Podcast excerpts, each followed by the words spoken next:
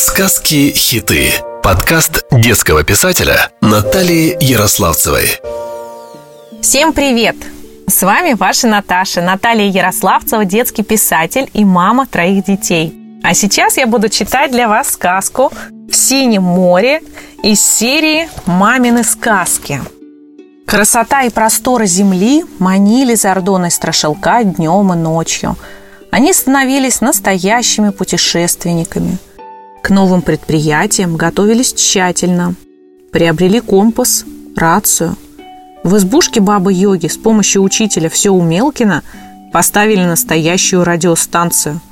В экстремальных ситуациях могла потребоваться связь с бабой-йогой. Зардон и Страшилок уже достраивали свою подводную лодку. Она была маленькая, компактная, но очень быстрая и могла опускаться на любую глубину. Приближался праздник – День Нептуна. Зардон и Страшилок были приглашены на празднование дня рождения царя морей и океанов. Нептун обещал устроить необыкновеннейший концерт с участием цирковых артистов подводного царства. Назначенный день, попрощавшись с бабой Йогой, друзья на ковре-самолете прилетели в бухту, где стояла их подводная лодка.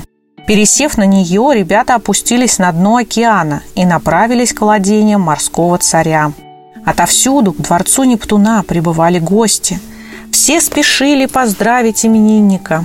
И, конечно, с нетерпением ожидали увидеть цирковое представление с участием редких экзотических животных.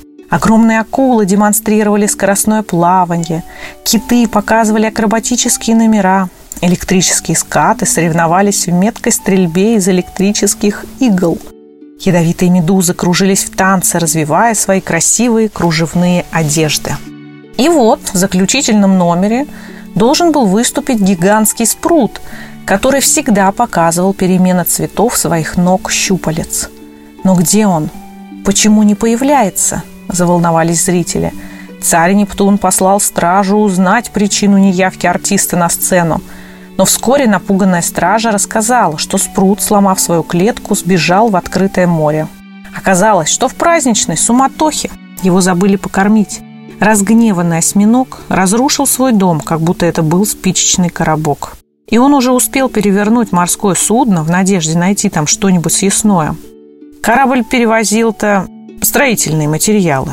Бревна с перевернутого судна оказались в воде, что спасло жизни многим матросам – но утихомирить Буяна удалось только Зардону и Страшилку, ведь у них всегда под рукой было какое-нибудь волшебное средство. Например, любимое малиновое печенье с сонным порошочком. Поел спрут печенье и задремал. Тогда друзья обвязали его тросиком, прицепили к своей подводной лодке и отбуксировали к владениям Нептуна. Но в открытом море еще находились матросы затопленного корабля, которых нужно было доставить на землю. Сардону и Страшилку не составило труда перевести их на ближайший остров. Подплывая к острову, они заметили двух странных морских животных. Они были огромны, голова у них была маленькая на длинной шее, туловище гигантское, и заканчивалось оно длинным мощным хвостом. Это были плезиозавры, самка с детенышем.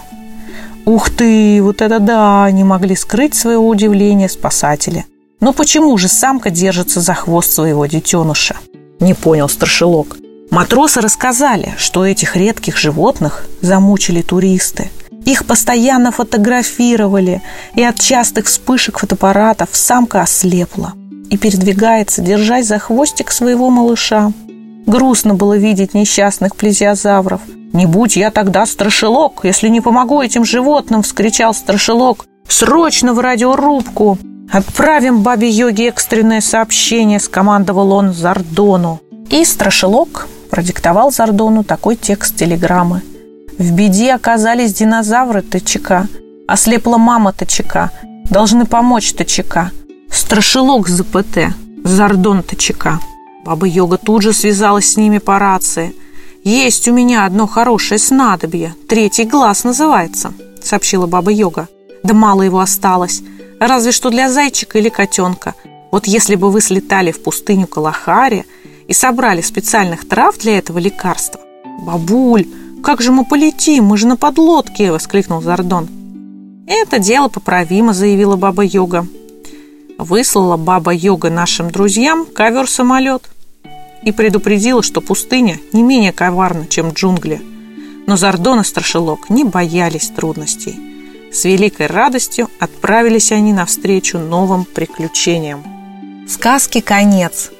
А давайте мы с вами задумаемся о том, что у каждого есть свои личные границы. Например, у этих животных, у плезиозавров, они тоже были. Но люди считали, что сфотографировав их, без их разрешения, они ничего плохого не сделают. Но на самом деле, всегда, когда мы в чем-то поступаем, делаем что-то без разрешения, мы переходим границы другого человека. И таким образом мы вмешиваемся. И вот тут вот люди, да, вмешивались. Самка плезиозавра ослепла. Да, потому что никто не спросил, а можно ли ей выносить эти вспышки. Конечно, в следующей сказке Зардон и Страшилок обязательно найдут средства, как помочь маме динозаврихе. Дорогие ребята, буду очень рада вашим рисункам, вашей обратной реакции – Дорогие мои, с вами была ваша Наташа, Наталья Ярославцева, детский писатель и мама троих детей. Жду ваших вопросов, любых рисунков, любых комментариев моим сказкам. Пожалуйста, пишите мне в профиль Инстаграма «Мам Сказка».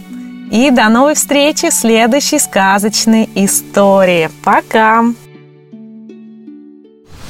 Сказки-хиты. Подкаст детского писателя Натальи Ярославцевой.